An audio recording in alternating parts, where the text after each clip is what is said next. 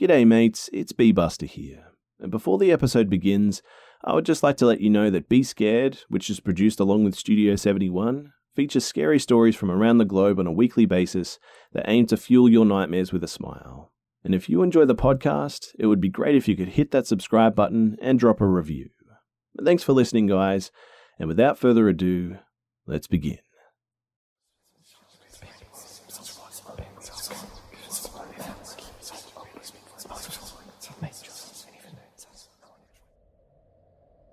So, about five years ago, I, male and 26, set out to travel the world. Being straight out of college, it had left me in a fair bit of debt, and so I was ever more desperate for any job that I was overqualified for, and generally depressed too. I felt uh, isolated and alone in my small town in Washington, and found the only way to get out was to travel. My high school buddy suggested that I look into WWOOFing and volunteering as a way to travel cheap, and so I did just that. The way it works is quite simple too. Basically, you work for around 25 hours a week on some farm for food and housing. The draw is that since the community is a bunch of cheap ass travelers, it's quite big. It's a great way to meet new people, get outside of your comfort zone, and just let yourself live and figure life out. So, fast forward eight months, and I am now a seasoned cow turd shoveler. I started out in Washington, Oregon, and went south to California. There, I was able to save some money. I was paid under the table for some extra work and was now faced with a decision where to go in the world. The excitement of being able to purchase a ticket to almost anywhere in the world got the best of me, too. And on the advice of some stupid hippie volunteering partner, I chose it at random. I went to a randomizer website and I clicked the country button Georgia, the country of Georgia. To say I didn't know anything about it, too, was an understatement. But the fear of the unknown made it exciting and exotic somehow. And so, I did it. I purchased a ticket and started browsing for a farm that could host me. There were few options in the end, and most were pretty remote and didn't even have internet connection. I messaged every single one too, because few ever responded, and got a response from one farm on top of a mountain. The picture showed a traditional Georgian stone house with a large garden out in the back, a family with several cheerful children, grandparents having dinner, animals, and it seemed warm and inviting. The description was written in good English too, and the requirements for work seemed pretty reasonable. I was excited. After I flew to the capital, I followed the directions that they had sent to locate the farm, which wasn't an easy task. Few in Georgia speak English, the roads are pretty messed up since few have been maintained since the fall of the Soviet Union, and the country is uh, generally poor too. It took me around 20 hours of Soviet buses and taxis and weird serpentine roads and paths to get to that desired blue pin on my map. It was a dirt path leading up to a steep hill, into a national park up to the north of the country. And there was nothing for miles on end but trees and their dead silence. As I got up that hill, I saw the house about a half a mile away on an even steeper hill, surrounded by the trees. From that viewpoint, it seemed abandoned, overgrown, brown, and sort of dreary. As I walked past the gate, Geary, the apparent owner, approached me. He was a heavy, small middle aged guy with a big smile on his face. He shook my hand and, in broken English, started to show me around. He also just stank of booze but as he was showing me around, I noticed that there wasn't anyone there but us. I asked about his wife and kids, and he brushed that aside and said something to the extent of, They're away right now. By this point, I'm pretty creeped out. From browsing around, it was very apparent that the farm was in deep decline. Apple trees and crops were dying, the roof of the small barn was caved in, the house itself was full of trash and smelling of mold. It was obvious that Geary was going through a very rough patch. But I wasn't going to turn around and just leave in the middle of nowhere without a plan, especially having not slept for the past 36 hours. It was evening, and after feeding me well and trying as best as he could to hold a conversation in English, Geary showed me my room on the second floor, and eventually I fell asleep. In fact, I almost immediately blacked out from the exhaustion and stress, and actually probably would have slept 10 hours if I wasn't awoken by a strange noise in the middle of the night. It sounded like something metallic and heavy was being dragged across the wooden floor. In that sort of sleepy in between state, I listened to it for a few minutes, thought nothing of it, and eventually I just went back to sleep once it stopped. In the morning, Geary, now sober and grumpy, asked me to repair some of the windows and the doors in the house, as he himself planned to go and fetch some components in a nearby village or something. But again, I just got this weird feeling creeping down my spine. Something just wasn't right. He didn't maintain eye contact and was really evasive. There was no cell reception here, no internet. And once he left, I checked around the house to get a general idea of the place, and it became apparent that the place was hardly ever lived in. Like one of those abandoned houses. There was broken furniture, newspapers, and old photos on the floor, a shattered mirror. I took my phone and looked through the saved listings again, and that was when I noticed that the photos didn't really match either the backyard, the garden, or the walls. Geary wasn't in any of them, in fact, which meant that I was in a completely different house. By this point, I'm in full blown panic. I pack my stuff up and start to leave when I see a group of three men going up that first hill. There aren't any paths that I can take, so I go behind the house and rush down this hill into the forest. After some time, I stop and listen. I hear them in the house. They're clearly looking for me, and afraid of making any noise, I just remain still, hidden behind a bush. I don't know how long I must have waited there for, but man, were they persistent.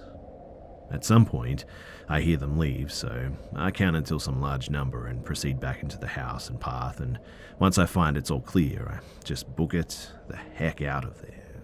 Never ran this fast, in fact, but I'm still in the middle of nowhere. No traffic, no public transport, nothing. Eventually, I reached a paved road and I start walking in the general direction from where I remember coming. Hours go by, but finally, a car drives by and stops. Now, in a horror movie, this would have been Geary and his friends, right? But this was actually a really nice Russian family that gave me a ride to town. But when I finally got internet access again, the listing had disappeared from the website, and the few days before I left, and I haven't heard from Geary ever since.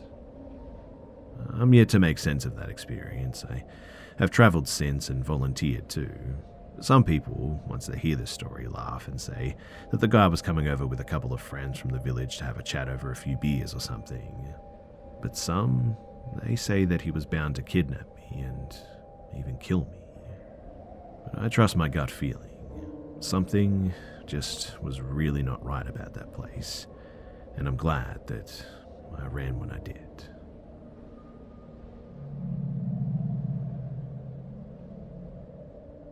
Angi has made it easier than ever to connect with skilled professionals to get all your jobs done well. If you own a home, you know how much work it can take, whether it's everyday maintenance and repairs or making dream projects a reality.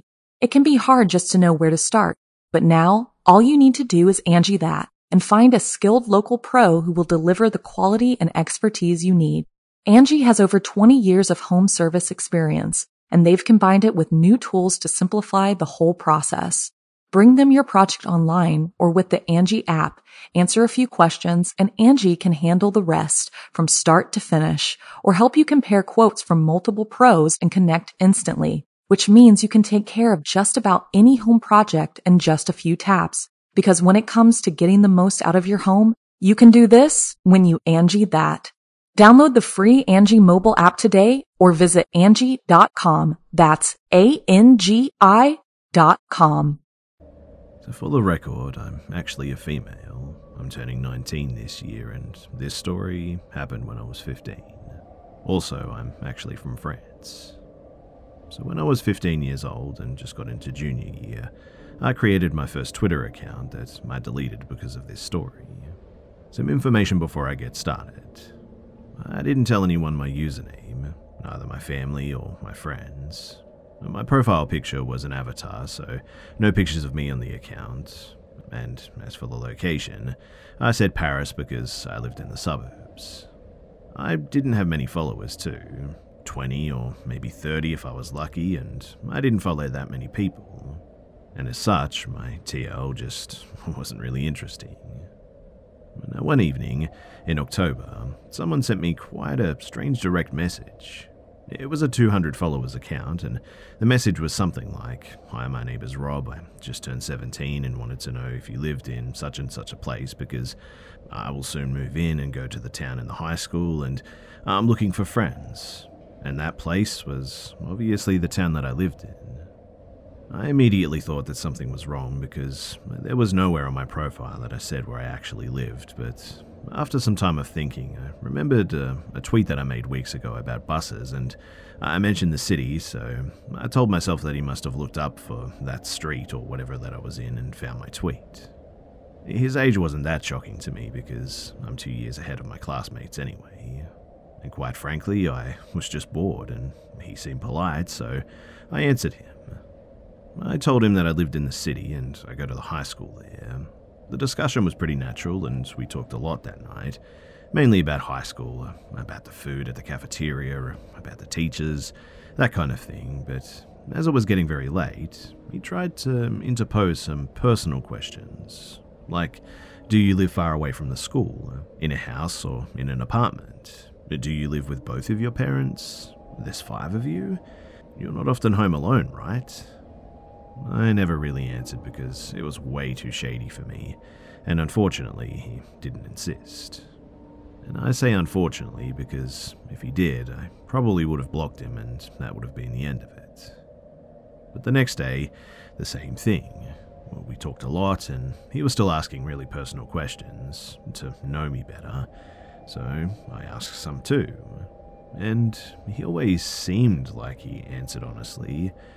I still didn't answer the questions about my house, though, because he didn't need to know anything about that. This lasted for about two or three weeks, but it was enough for me to develop feelings for him. He was handsome, super kind, and it was everything that I needed at that point, because I was bullied for years, and even today I still develop strong feelings, but most importantly, blind trust in people who are friendly to me has gone out the window for the most part. Now, in France in October, we have a two week long vacation, and the day before back to school day, he finally told me that he was coming to my high school because he finally moved in with his mum, and he asked me a place to meet during the morning break. I'll admit too that I was really happy and sort of relieved to be able to finally meet him, and told him to join me in the hall. But when he understood that there would be people around, he said that he would prefer uh, an isolated place because he was afraid that he would not recognize me and didn't want to spend the break looking for me. It was a good enough excuse for me. I know, kind of stupid, but I told him to meet me in the third floor bathroom because we weren't allowed to stay there during the breaks and no one would disturb us.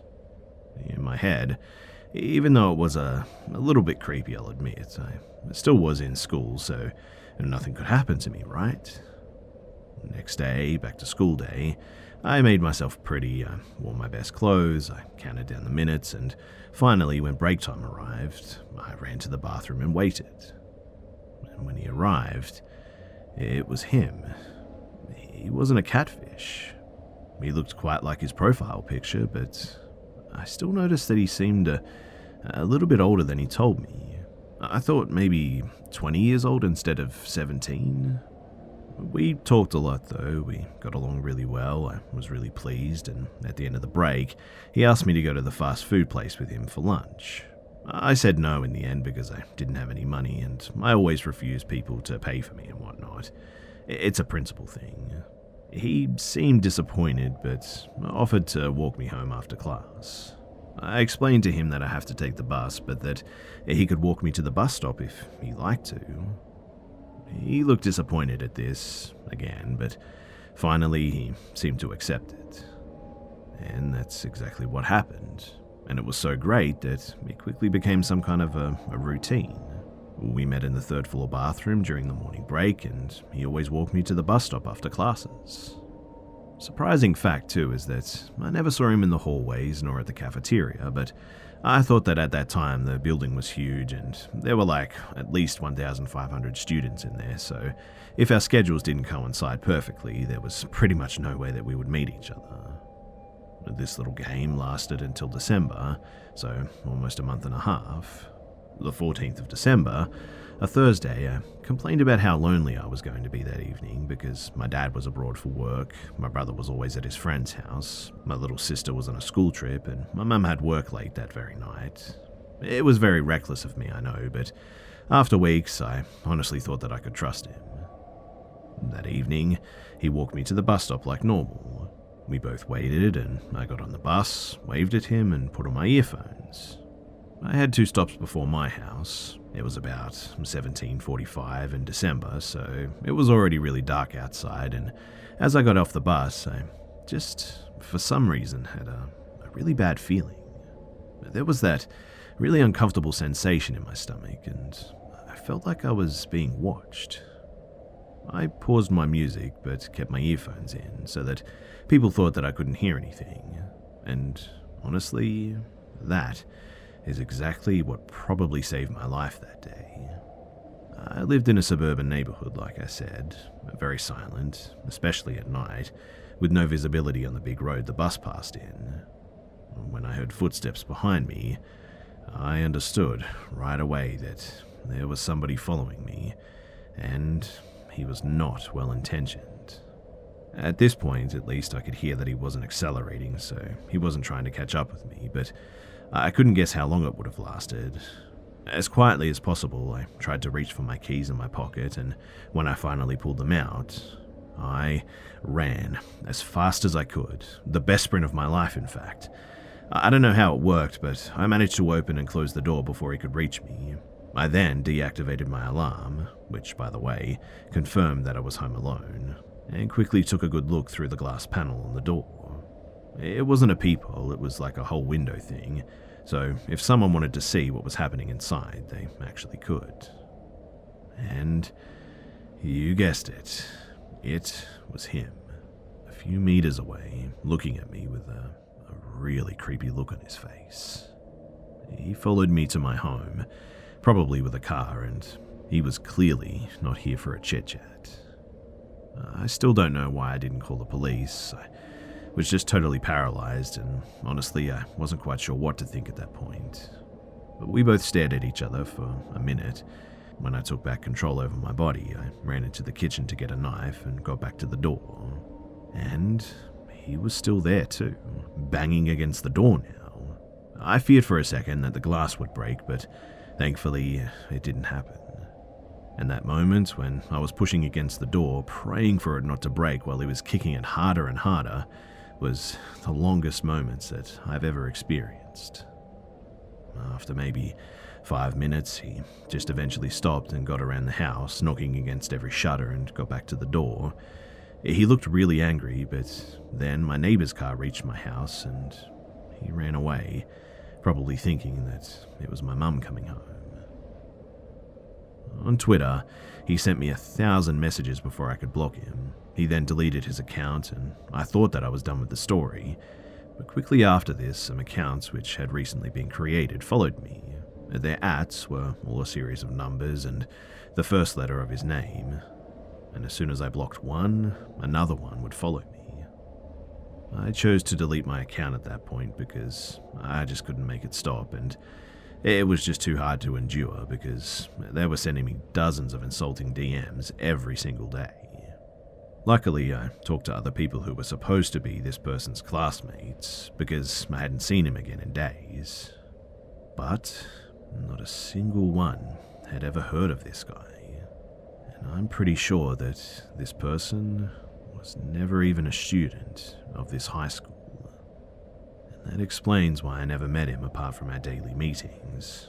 And that's also probably why he just seemed so old.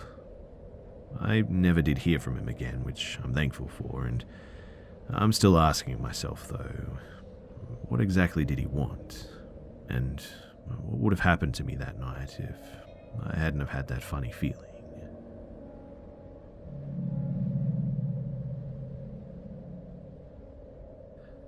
A few years ago, I went camping for the first time in my life. I was about 11 or 12 when we headed out to a forest nearby our house, and we were in Poland for the holidays, as we do every year. And right next to our house was a huge forest. So one day, we decided to take out Mum's old tent that she still had from like the 90s and just stay for the night or two in between some wildlife. Good thing, too, is that the place that we chose to sleep at was only about 20 or maybe 30 minutes away from the house. The bad thing, though, was that there are a lot, and I mean a lot of wolves, foxes, and boars out in this forest, and honestly, I kind of regretted going there in the first place. But we set everything up at around 6 pm, and my sister and I set up the campfire. My dad chopped down a smaller tree earlier with his oak axe. That's an important part of the story for later, too. And by now, it had dried out enough to catch fire. We sat around it for quite some time, probably around four hours or so, until it was so dark that we decided to just head in to sleep. My two sisters and I were on one end of the tent, and my parents on the other. Now, it was probably just the fear of getting eaten alive by some wolves or homesickness, maybe, I don't know, but for some reason I really just couldn't sleep that night at all. I heard my dad tell my mum that he was going out into the forest to get some wood for the morning while it was still fairly dry, or it would be all soaked up with the dew by then. The thought of not having my dad around made it even worse for me to even close my eyes for a second. I'm really not too good at telling what time it was, too, by just staring at the sky, while trying to figure out how long I'd been there, so uh, I would say maybe around 12 or 1 in the morning, but who really knows? I was actually just about to fall asleep, too, when I heard some rattling outside of the tent.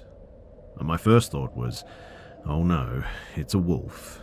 I was honestly terrified, and so I just sort of popped my head through the little curtain that separated the two halves of the tent, basically just a piece of thin fabric hanging on some threads, to see if my dad was back. But he was still gone, and it had been over an hour since he went. I was confident of that. I lay back down and just tried to fall asleep, but when I turned myself on my side, I saw this faint human shadow outside of the tent. I froze and let out a kind of teeny squeak.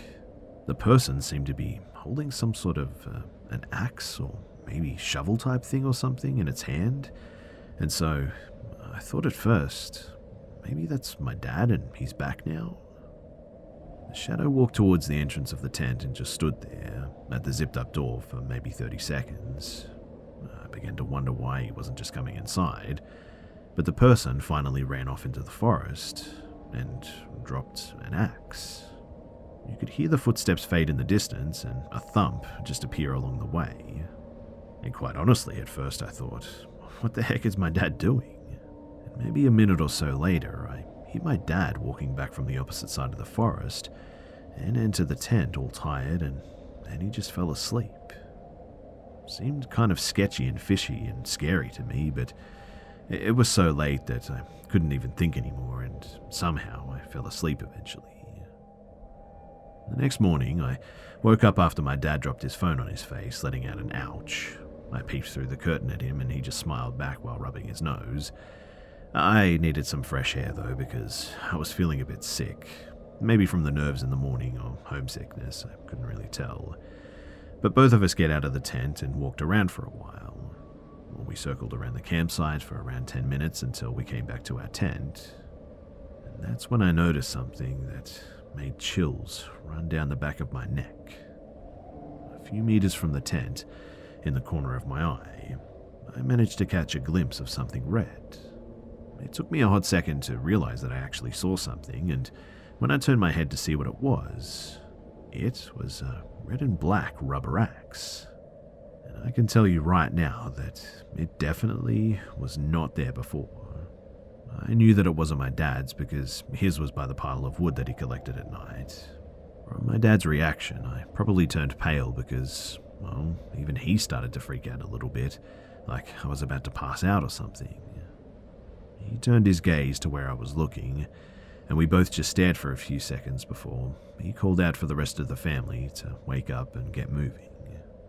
We were all packed up within an hour, and then we just rushed back home. Later, I told my dad what I saw that night, and he didn't believe me at first. But I carried on with the story, and he finally realized that I was telling the truth. To this day, I still have no clue who the heck that was, but man, am I happy that he didn't investigate our tent any further, or any other animal had in that forest.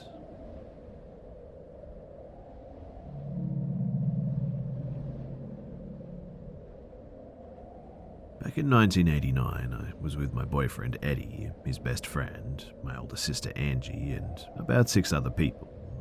We had spent the entire day just sort of mudding in the Royal Palm mudflats in Royal Palm Beach, Florida, aka part of the Palm Beach County. I grew up in West Palm Beach. I'd never seen anything like this before, or since then, too. So after mudding all day, we decided to call it a night and leave. Almost everyone was gone by then, so we all piled into Eddie's truck and we left. Eddie saw a small mud hole and drove through it as one last hurrah for the night, and we got stuck. That small hole was pretty deceptive in the end. And when I say that we got stuck, I mean that we were stuck for literally hours. I was actually pregnant with my first two, so I was steering as the other nine were pushing And that truck. It just would not budge. We had no choice in the end but to wait until morning for someone to come and pull us out, as we were now on our own. And at about 5 am, we decided that we should just relax and try to sleep until someone came through. Eddie, I, and his bestie were in the front. My sister and the other six, who are still friends with us to this day, piled in the back and started to settle down. We were still making noise too when I heard a, a strange sound. It was a sort of rumbling growl, and I knew immediately that it was some type of an animal. I told everyone to hush and to listen, and then we all heard it, and it was getting louder and more aggressive sounding. Eddie has a KC light behind his seat, and he popped it out, grabbed it, plugged it in, and lit the night up. And it was at that moment when our world changed forever. All ten of us, in fact, had our world rocked in a way that we had never expected. This thing ducked down and moved. Everyone was starting to freak out because it was clearly there, but what the heck was it? Then it seemed to get angry, and this thing stood straight up, let out a roar that I can still hear 31 years later, leapt the large bush that it was standing behind, and charged us. You could feel the earth literally shake with every running step that it took. It was easily 8 to 9 feet tall. It was broad and really heavy set. It looked like an extremely large man with hair, not fur. It actually had hair, and lots of it. The KC lit it up, and you could see the clumping of the hair in spots. The smell was absolutely rotten and sour, and being pregnant, I was extremely sensitive to smells at the time, and man, it was bad. We had spent hours, we're talking like five plus hours, trying to push this truck out. They say adrenaline gives you super strength, and man, they were right. Because Eddie turned on his truck and started pushing on his doorframe. His bestie leapt out to his side and did the same. My sister and the other six let out screams as they piled out, and then all you heard was this thing running and roaring everywhere. Everyone else was dead silent as they're trying to put everything that they had into pushing this truck out. And with a sucking pop that I can still hear, we were out and they were throwing themselves into the back as Eddie and his bestie jumped in and he floored it. Now, these are woods with tight turns, and we flew around those turns like they didn't even exist. It felt like the devil himself was chasing us, but after we got out and onto the main road, we headed for a gas station to calm down and call our families. When we got there, we all got out, sat with our backs to the wall, and that was pretty much it. We never said a word to each other, just silence. I think we were too raw and scared and just in complete shock over what had happened. I mean, this was all myth. This wasn't real. They don't exist. Yet, there it was. After we all called our parents, we went home, uh, one by one being dropped off and not a word spoken. In fact, my sister and I didn't discuss this until about five years ago. We finally opened up that night and have slowly talked to the others too. But 25 years after the fact, and every single one of us that have spoken about it have the exact same story and memory forever burned into our minds. It wasn't cool. It was very scary, and I think the reason that we couldn't talk about it for so long was because our brains were just in denial at first. And then we just didn't really know how to open up about it. And now I look back and I say, yep, we saw Bigfoot.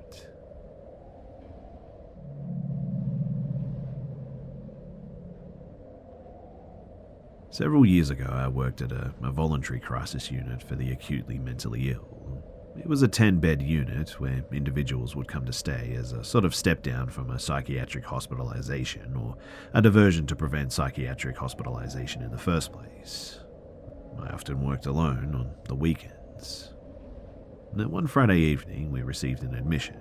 Michael, Background info was provided with the referral indicating a diagnosis of antisocial personality disorder and recently released from prison after serving a sentence for murder. I completed the initial intake meeting with Michael, during which time he said some really sexually explicit things to me. I made it clear that this was inappropriate and that confidentiality was limited in that the staff working on the unit, as a part of his treatment team, would be privy to anything said in the interview or subsequent one on one sessions. He responded well to the redirection, and we finished the intake, and I went about the rest of my shift until about 11 pm that night when he approached the office and asked if I was working alone. Luckily, at the time, I wasn't alone, and I told him that my male co worker was in the adjoining office. After this encounter, I explained the situation to my coworker, who read my shift summary and decided to sit down with Michael and tell him the way that he was acting was not acceptable and he could risk being released from the program if it continued. The next morning, I was working alone from 8am to 4pm. Around 9am, I went to wake up another client, Jeremy, to administer his medications. The room Jeremy was assigned to was at the end of the hallway, and he was usually slow to get up in the mornings. While I was knocking on Jeremy's door, Michael approached me to tell me that he didn't appreciate that I had shared the things that he said to me with my male coworker. I explained to Michael that he knew what he said was inappropriate and that he knew anything that he said to me would be shared with the rest of the treatment team. Michael then became way more agitated and got in my face all of a sudden, backing me into the corner in front of Jeremy's bedroom door. At this point, Jeremy had woken up and heard what was happening outside of his room. Jeremy came out of his room, stood between Michael and myself, and told Michael that he needed to walk away and cool down. Michael went back to his room, and I contacted my supervisor, who told me to document the encounter and to continue my shift. Needless to say, I left that job shortly after this incident, though. I am thankful for Jeremy and that he had the presence of mind, while also being a client with a mental illness, to intervene on my behalf. I often wonder what would have happened if Jeremy wouldn't have woken up that day, or if he would have been in a more severe state of mental illness and would have become agitated as well. I try not to think too much about what happened that day, though, because, well, like I said, Michael, he was a convicted murderer.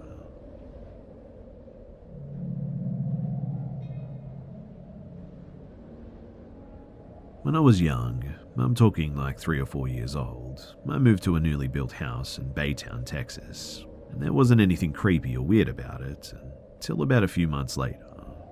I vividly remember this too because I had a chalkboard in my room and it was centered right in the middle of my room. One night I was laying in bed and I kept glancing over at the eraser on the chalkboard, and it was sitting straight up, so I walked over and set it down and got back into bed. Well, when I looked back again, it was standing straight up, so I went to place it back down and it happened again. I cried for my mum at this point. I can't remember if I told her or not what happened. But the next thing that I remember is waking up downstairs. I don't sleepwalk, I've never slept walk in my life, but I woke up downstairs and, of course, I was really confused. I ran back upstairs and I keep hearing someone running behind me up the stairs. I wasn't dreaming, I was definitely awake. But some years later, in my teenage years, I told my mum about this, and she told me that I was talking to someone. Apparently, I was holding someone's hand and talking to someone downstairs. Uh, I don't remember that, but the next thing is something that I will probably never be able to explain. I did tell my mum about this one, and she didn't believe me, even though she does believe in spirits. But it was raining outside, a really bad thunderstorm that day, and I was afraid of thunder. I love it now as an adult, but as a kid it was scary to me. I ducked my head under the covers, and I remember getting slapped. And the slap really hurt. It even made a sound, but I think that I was so scared that I must have passed out.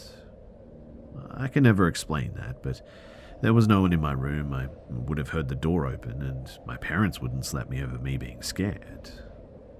The other things are minor, but in this house I would have the most vividest dreams.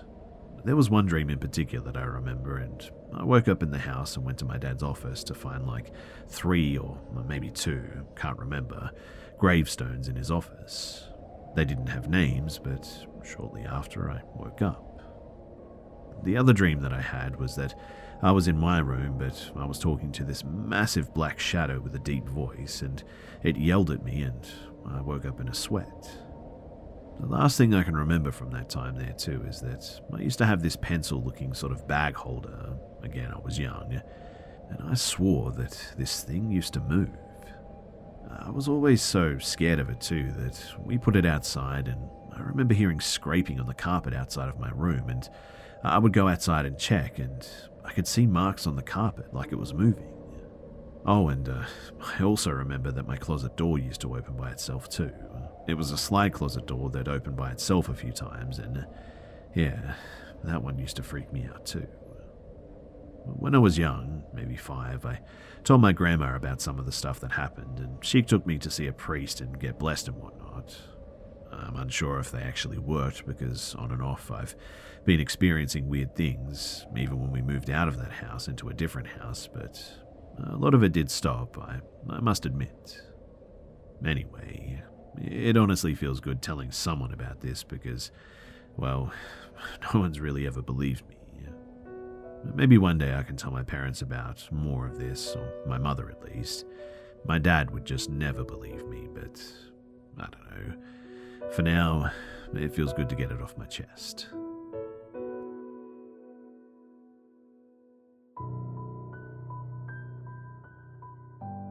G'day, mates, it's B Buster here. Thanks for tuning in to this week's episode of the Be Scared podcast.